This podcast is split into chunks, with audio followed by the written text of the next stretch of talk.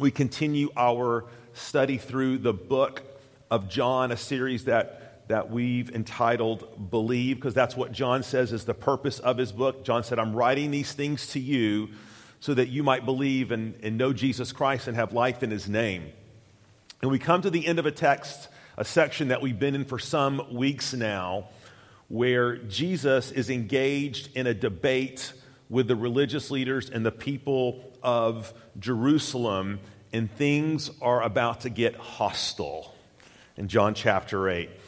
You know, I, I, was reading, I don't know if you saw this in the news, but at Harvard University, the Harvard Ivy League, the largest Christian group on campus is a group called the Harvard College Faith in Action.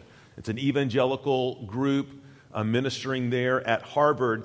And recently they've been undergoing a, a, an ongoing battle, sort of, so to speak, with the administration there. It seems the administration at Harvard has put them on probation, um, has threatened to shut them down for, and, I, and I'm quoting here, actions grossly inconsistent with the expectations clearly outlined by school policy. And their crime is that they ask their officers to live in accordance with biblical standards of sexuality, that sex and relationships are to be between heterosexual men and women, sex confined to the, as a gift in the context of marriage. They had to dismiss one of their officers who was not abiding by living according to those standards. And so Harvard penalized them, threatened to shut them down. Now, that's an ongoing debate and issue, but to be clear, let's understand this in the United States of America, Harvard is disciplining a Christian group because they are what? Christian. It's amazing, okay? And, and so th- there's an author, some of you may be aware of him, Rod Dreher. He's a writer, thinker, Orthodox Christian, a really good guy. He takes a lay of the cultural land and the landscape in our country and, and sees situations like this and observes that Christian liberties are being eroded and, and it just seems that the church is sort of being squeezed in from all sides. And he, he's penned a, penned a really provocative book called The Benedict Option. And, and the Benedict Option is really a call for the church to pursue what he kind of calls a 21st century vision of monasticism. In other words, if the church wants to remain relevant, if the church wants to preserve its cultural identity, if the church doesn't want to get squeezed, we need to, as a, as a, as a church body and family, pull back. We need to separate ourselves from this, this culture. We need to be separate. We need to think about um, how we protect and preserve the traditions and the truths that God has given us. Now, let, let, let's say something before we say something against that, okay? As a parent, there is a lot of things about that that's really appealing to me, okay? There's a lot of, lot of things that are really appealing. When I think about the pervasiveness of sexuality, of technology, um, when I think about sort of the culture our, our children are growing up in, that we're growing up in, our grandkids are growing up in, there's something about this idea of quote unquote the Benedict option that sounds, that sounds tempting, that sounds inviting, that sounds safe. The issue, though, is this doesn't seem to be the pattern of the New Testament church. And it's certainly not the pattern of Jesus in his ministry. See, as, as, we come to the end of John chapter 8, and Jesus is culminating this great debate with the religious leaders, what Jesus says and how he responds to the opposition that faces him over the claims of who he is. We're going to find out they, they hate him, they call him names, they want to kill him. How Jesus responds, how Jesus moves forward in mission, I think gives us a framework for how we should think about, how we should engage a culture that's clearly increasingly hostile to the absolute claims of Jesus. That's where we're going to go this morning, and I provocatively titled it, hopefully provocatively, Will They Throw Stones at You Too? Okay, I'm going to wait till the end until I say, I hope so. But we'll get there. Okay, so why don't you stand up? We're going to read God's word together. John chapter 8, 48 through 59. Jesus brings this great debate to a close. The Jews answered him, Are we not right in saying that you are a Samaritan and have a demon? And Jesus answered, I do not have a demon, but I honor my Father, and you dishonor me. Yet I do not seek my own glory. There is one who seeks it, and he is the judge. Truly, truly, I say to you, if anyone keeps my word, he will never see death. The Jews said to him, Now we know that you have a demon. Abraham died, as did the prophets, yet you say, If anyone keeps my word, he will never taste death. Are you greater than our father Abraham who died? And the prophets died. Who do you make yourself out to be? And Jesus answered, If I glorify myself, my glory is nothing. It is my Father who glorifies me, of whom you say he is our God. But you have not known him. I know him. If I were to say that I do not know him, I would be a liar like you. But I do know him and keep his word. Your father Abraham rejoiced that he would see my day. He saw it and was glad. So the Jews said to him, You are not yet 50 years old, and have you seen Abraham? And Jesus said to them, Truly, truly, I say to you, before Abraham was, I am. So they picked up stones to throw at him. But Jesus hid himself and went out of the temple. Let's pray. Father, we, as your people, want to walk faithfully in these times that we find ourselves in. Lord, we, we want to, to do what you've called us to do, to be who you've called us to be, to say the things that we want to say. Lord, we don't want to cause offense by our own lack of wisdom or stupidity or ignorance or our own offensiveness. But Lord, where offense must be given around the exclusive claims of Christ, Lord, I do pray for us, Lord, that we would have courage, Lord, that we would have conviction, that we would follow Jesus into the places he has called us to go. Lord, that's our heart.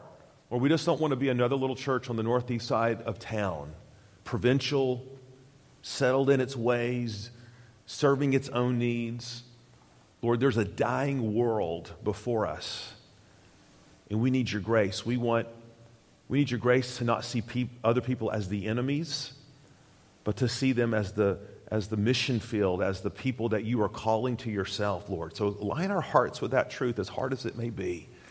But please do that, Lord, in Jesus' name. Amen. You may take your seats.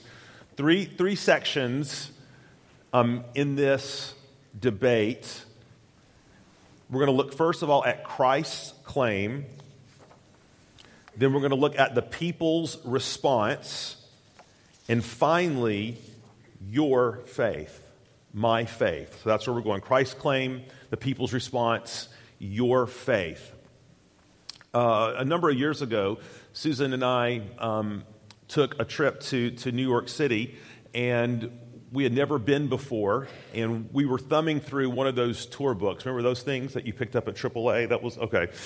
And, and we were thumbing through and, and, and looking for places to eat and didn't know a thing about, about New York hardly. And we, we ran across this description for a restaurant called Babbo's. I know, it's, I didn't name it. Anyway, it was, a, it was a restaurant near Washington Square, Italian restaurant. And as we, as we went in and get, got seated, and we were with some friends, and it quickly became apparent that this was the best and most expensive food we had ever eaten, okay? And I do mean that, the most expensive, but it was the best. And so we began to query the, the, the waiter. Now, who's the chef? And tell us where does this come from? And who is this person? And he was kind of vague, you know, just kind of, oh, he was trained in Italy and he's kind of an up and comer. He's a, he's a pretty gifted guy. He owns, a, he owns a few restaurants here in town. Now, we knew he was somebody, we just weren't exactly sure who. Well, the next day we were out shopping and one of us picked up a cookbook and on the, on the back sleeve it had a, had a whole write up. It was a Mario Batali cookbook. You know, Mario Batali from Iron Chef, Molto with Mario, The Chew. I mean, he's kind of like America's best known, known chef. And it talked about all the things that he's done. And it said, and the owner of where? Babbo's. And we're like, oh, we're really dumbo. Okay, nonetheless, we were at Mario Batali's restaurant and didn't know it. And we just kind of had this experience of like, oh, that's who it was. Okay, it makes complete and total sense now. This wasn't just a cook, this was the cook, right? This was the cook. Now, the same thing kind of is happening in this passage. Remember, Jesus is in Jerusalem, he's teaching at the temple, and the, and the crowds are, are kind of confused, kind of enthralled, kind of engaged, but kind of offended all at the same time. They're trying to figure out who this guy is. They're not sure exactly who Jesus, who he is, where he's come from. They, they knew he was somebody, right? They, they, some thought he was the Christ. Some thought he was a prophet. Some people said he came from God. Other people said, no, no, he's from the bowels of Satan himself. But after this exchange, there can be no doubt who he is, who he claims to be. There's two things that Jesus says in this passage we're going to look at first that sort of seal the deal. In other words, you've been wondering who I am.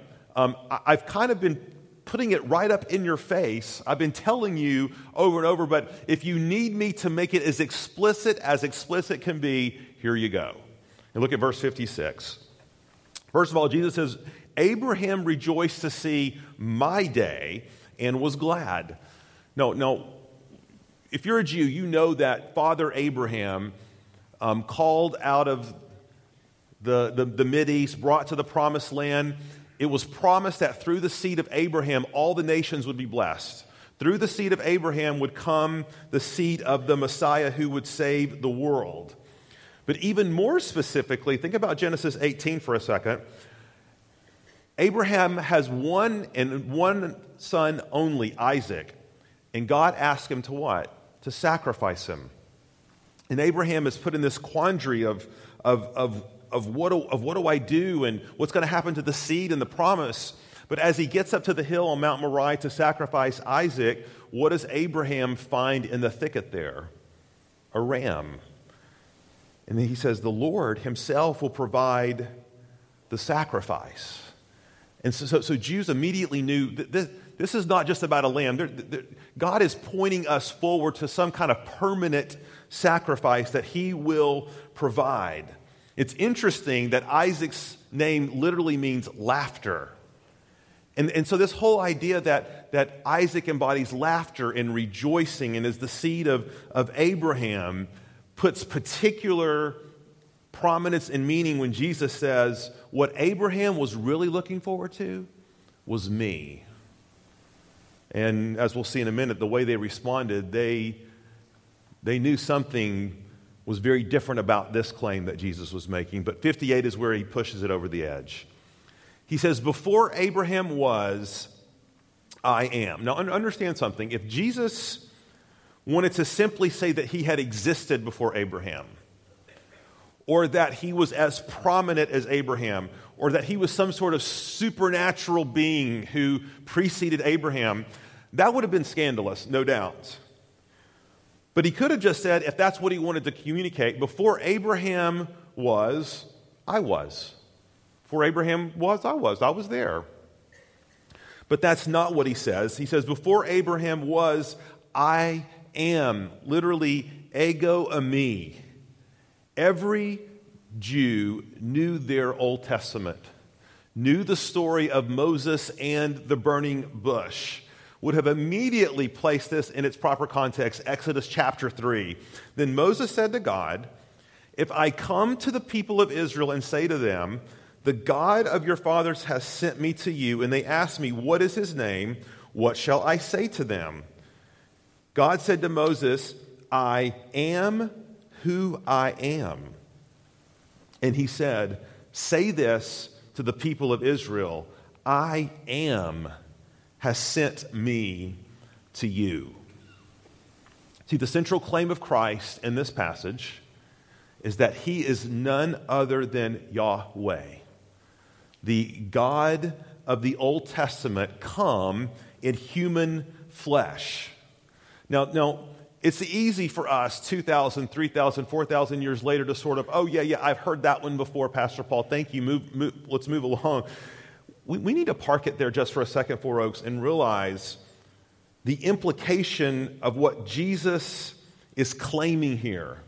And, and the way that this message falls on a postmodern relativistic world that we live in, and it fell on theirs as well. You see, what sets Jesus apart from his Old Testament predecessors is not just a difference in degrees. In other words, got a prophet and a prophet and a prophet, and now you've got a great prophet. It's, it's not a difference of degrees, it's a qualitative difference. Jesus is an entirely other being, entity, life entirely. So you need to understand something. When we, when we claim as believers and we affirm that Jesus is the great I am, that he has come from the Father, that there is no other way to salvation. I'm the way, the truth, and the life, John's going to tell us in John 14. No one comes to the Father but by me. We're not simply presenting Jesus as, as, a, as another degree, another path, another prominent figure on, on the way to, to actualization or spirituality. No, no, there, there, there's a significant qualitative difference. What we're saying, what Jesus is saying, is I am God incarnate. I'm God incarnate. I'm not, I don't, I don't appear to be God. I'm not kind of like God. I'm not, I'm not similar to God. I am God. This is no small thing that Jesus is saying. This is no small thing that we are confessing. So, folks, don't take it lightly. Don't take it flippantly. Don't be surprised when it elicits all sorts of reaction and response. You see, as, as, as Orthodox Christians, we are saying that Jesus was not merely a good man, a prophet, a teacher, or inspiring figure, although he is all those things in various ways. We're saying that this is God. He has come in flesh, He is incarnate. And, and folks, we have to understand that will, it should invoke some kind of response. Rightly understood, it's not possible to remain indifferent or unaffected by this. If you remain indifferent or unaffected by this, you haven't truly wrestled with what Jesus is saying here. But the people, the crowds sure did. Let's look at their response. Go to verse 48. As the debate sort of heats up and comes to this climactic conclusion, verse 48, they, they, they re- resort to some name calling. They say, Are we right in saying you're a demon? Are we right in saying that, that you're a Samaritan? Now, calling someone a Samaritan and a demon, those are about the two worst things that you could do or say to someone if you were Jewish calling someone a Samaritan was our equivalent of like a racial slur. Because Samaritans were despised, they were considered half breeds, they were considered lower than the low. The Gentiles were to be preferred to Samaritans. They said, You're a Samaritan. You have questionable lineage. We, we, we, you've come from the wrong side of the, of the tracks. It's like calling, pardon my French, calling someone an SOB. That's the connotation it has in this particular culture. They add a little fuel to the fire, and they also say, but, and, and by the way, you probably even have a demon. Now, if you're a Jew from the first pages of Scripture, who is the arch enemy of the people of God? Who do we see in Genesis 3? The serpent who is crafty Satan appears through him. And so these, these are, these are the, the, the two most possibly worst things anyone could call anyone else in this particular context. Imagine for yourself what those two things, if someone were to say them to you, how you would respond. See, the flow of this whole, of this whole thing is what happens it's the natural progression of what happens in every conflict, in every debate. And let me explain. See, you can look at any sort of interaction or debate, whether it's between nations in wars or people fighting or people arguing, there's a natural progression that goes something like this. First, there's an intellectual reasoning. Hey, we can come together, we can, we can talk, we can have reasoned dialogue, we can engage one another, we can exchange ideas. But what oftentimes happens as you sort of go tit for tat and back and forth with someone? The emotions start to rise, right? you get your, you get your feelings hurt. You, you don't feel like you're being heard. You feel personally offended. You raise your voice. They raise their voice, which inevitably leads to this third thing, and it's what's happened in this debate. There's name calling, right? Insults, derogatory statements, inflammatory statements. And fourth, what is inevitably the fourth stage of every unchecked, unhindered conflict. You know, I have two, two nephews, Alex and Liam, and they love nothing better than to beat the crud out of each other. Okay, it's, it's, a, it's, a, it's, a, it's a pretty awesome thing. And why beat the crud out of each other? What I mean is Liam, who's the youngest, who's three, Alex is five. Liam beats the crud out of his older brother, and the older brother just takes it for some reason. We don't, we don't know why. It's something psychological, I'm sure. And what's interesting about kids is that they just go through this progression quicker, don't they? it's, it's, it's, that's mine. No, it's not. You're dumb. I hit you. Okay, it kind of goes about, kind of goes, goes in that rhythm. And that's what's just happened here. It just takes a little longer for us as adults to get there. See, it says that after this name calling, they, they picked up stones. It was clear their intention was to toss Jesus off the roof of, I mean, this, this isn't like to play catch. Do you get that? okay, this, the, the, temple is undoubtedly still under construction. It, had, it was for 30, 40, 50, 60 years. You've been to Israel, you know this. You're, you're high on a temple mount. And the customary thing would have been to, to take someone and to push them off a cliff or push them off the top of the temple mount and to take stones and hit them on the way down and go down to the bottom and throw some more stones at them until they're dead. And this was the, the punishment, if we read Deuteronomy 13, this was the punishment for any sort of instance of blasphemy. Anyone who, who used the Lord's name in vain, anyone who, who said something that detracted from the honor and glory of God, someone who made a claim about themselves that was reserved for God and God alone. However, nowhere, nowhere in the Old Testament does it call for this. See, this is vigilante justice. There was no court, there was no trial, there was no, there was no proper religious authorities present. And it was all just a measure to show you and I how much they hated and despised what Jesus was saying. They would rather commit murder than to have this lingering claim of truth sort of wafting in the air. And you see their outright contempt and disdain. Verse 33 Who do you make yourself out to be?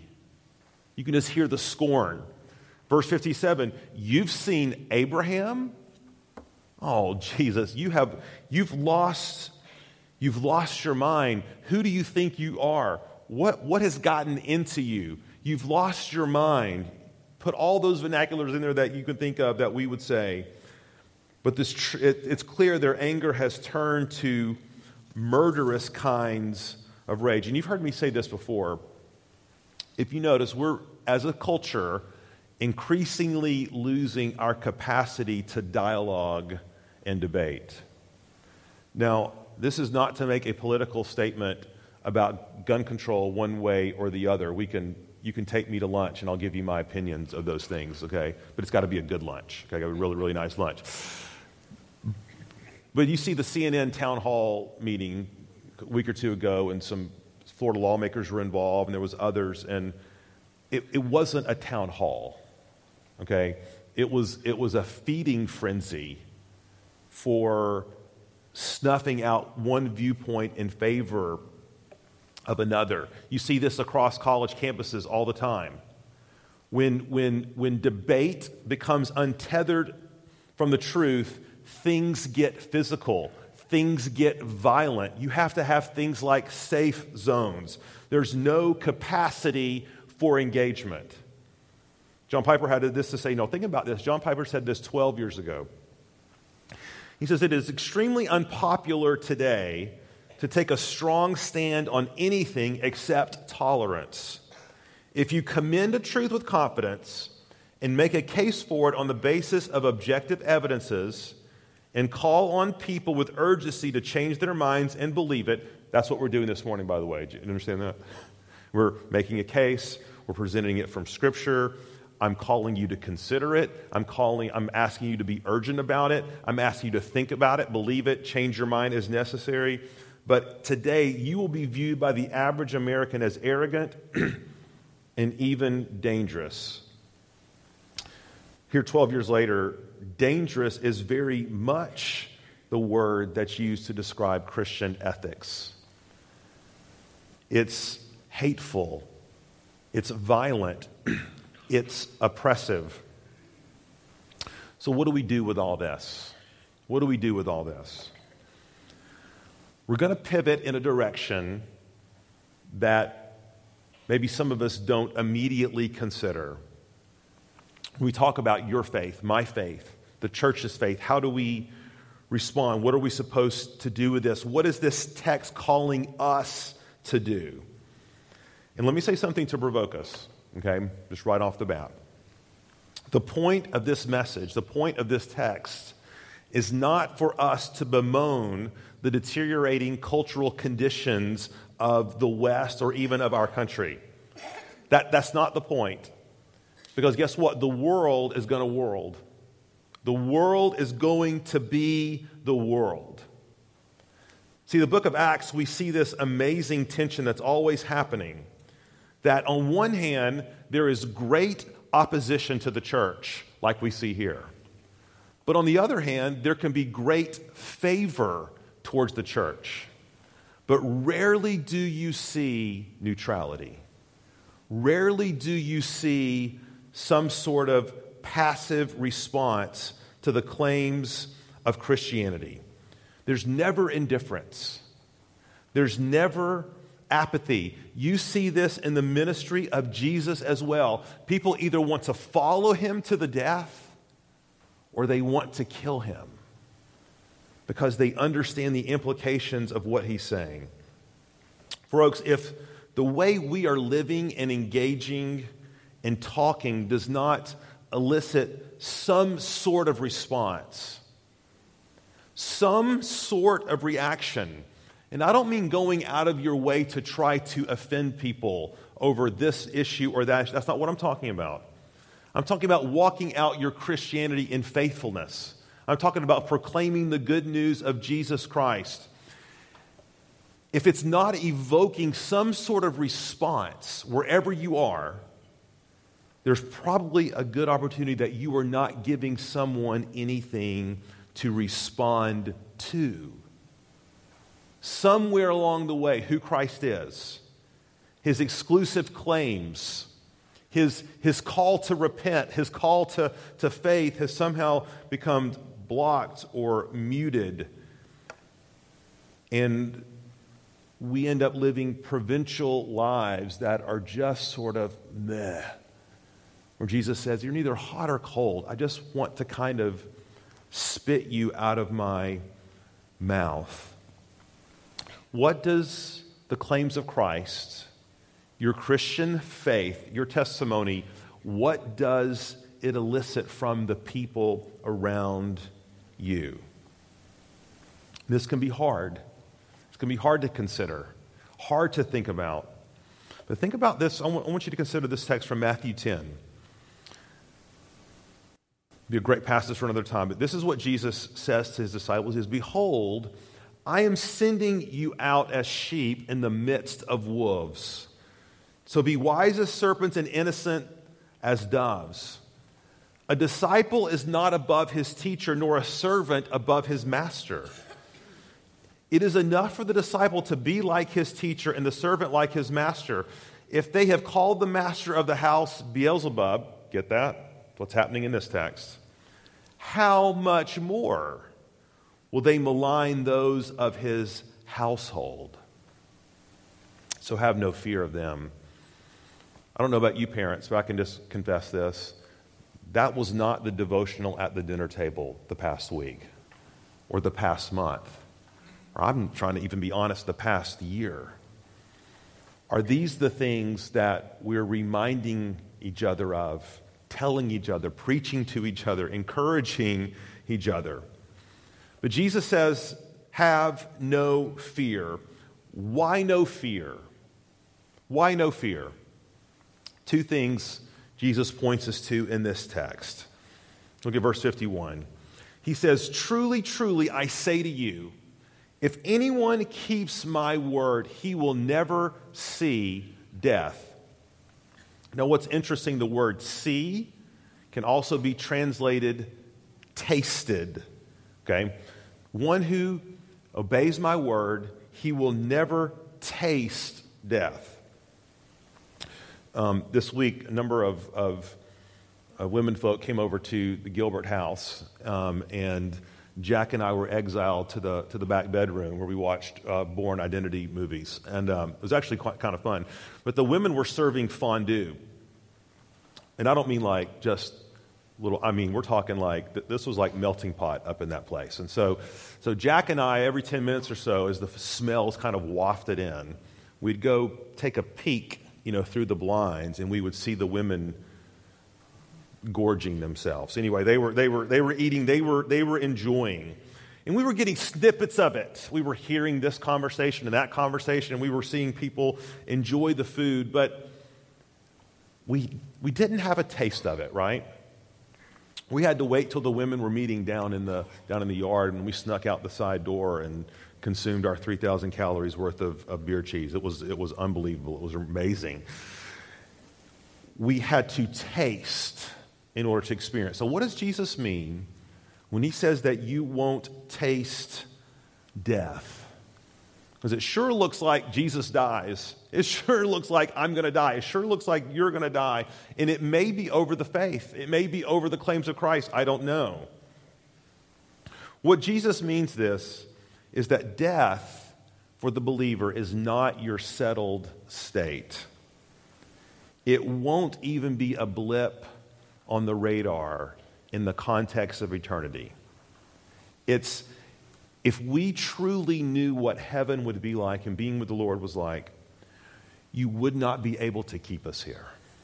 This is why Paul, when, when Paul was shown the vision of the third heaven, and he was like, I don't want to go back, Lord, because this is life. This is truly life.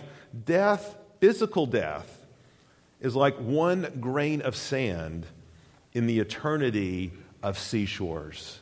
You won't even remember it. And so Jesus says, Truly, truly, I say to you, if anyone keeps my word, he will never see death. The second thing he says, look at verse 59. It says that Jesus hid himself and went out of the temple. Now, we don't know exactly what that means. We don't know if that was supernatural. We don't know if he snuck away. We don't know if his disciples kind of formed a posse around him. We, we, don't, we don't know. But the, but the actual translation is not Jesus hid himself. It was actually, the actual translation is, is this it says that Jesus was hidden from them. Jesus was hidden. In other words, God hid him. Because, as we've seen in John, his hour had not yet come. Before, lest we think that Jesus is running away and that he's shirking away from the, his own claims. No, no. Understand, Jesus comes back. You realize this, right? Jesus comes back. If someone were to pick up rocks and throw them at you, would you return to the scene of the crime? The idea I think that John's trying to communicate to us here is that Jesus' life and ministry were completely in the hands of God. He was in control from start to finish, and it was not Jesus' hour. And, folks, we can move forward in mission. We can move forward in boldness. We can move forward in grace. We can move forward with the exclusive claims of Christ, knowing, number one, we will never see death. And number two, that our life is fully and completely always under his sovereign care and control.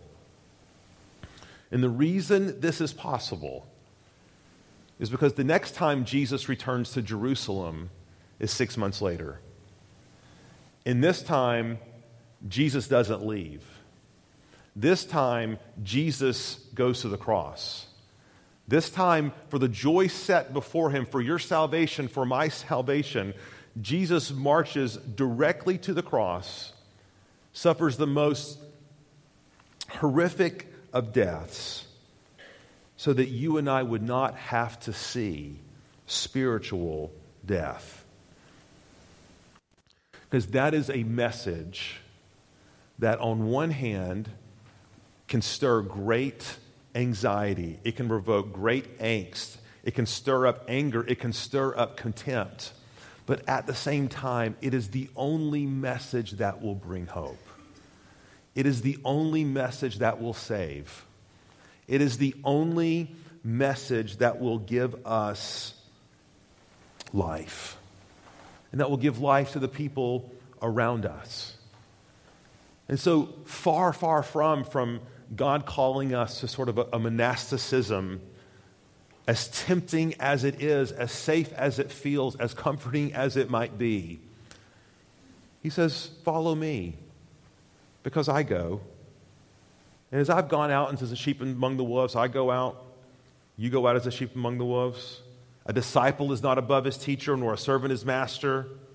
If they call, if they say mean things about me, they're going to say mean things about you and be comforted when that happens, Four Oaks, because it means you belong to Him. It means that you're a part of His family. Because coming up Easter here in about, about a month, we have a unique opportunity where people will visit church and they may not visit a church at any other time of the year except that one, that one particular time. And one of the things that I'm going to be speaking on that morning is I'm going to be drawing some lessons from John 8 when John talks about being free in Christ and how when you will know the truth, the truth will set you free. And we're going to hear testimonies and stories of people who've been in bondage to this thing or that thing, that, that particular addiction or that, or that food or that fame or that power or that status or that sin and how Jesus has freed them from that. But I think there is a real felt need culturally when it comes to the fear of death. You know, we, we will do almost anything to live in denial of it. There's, a, there's an abject anxiety around our perishable bodies. And so much of our search for hope, our search for meaning, is all tied up I think, in that fear.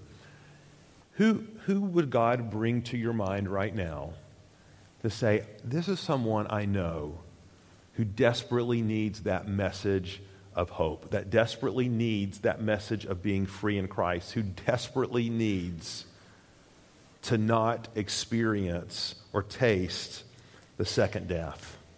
Be praying for that person, Four Oaks. Be thinking about who you invite.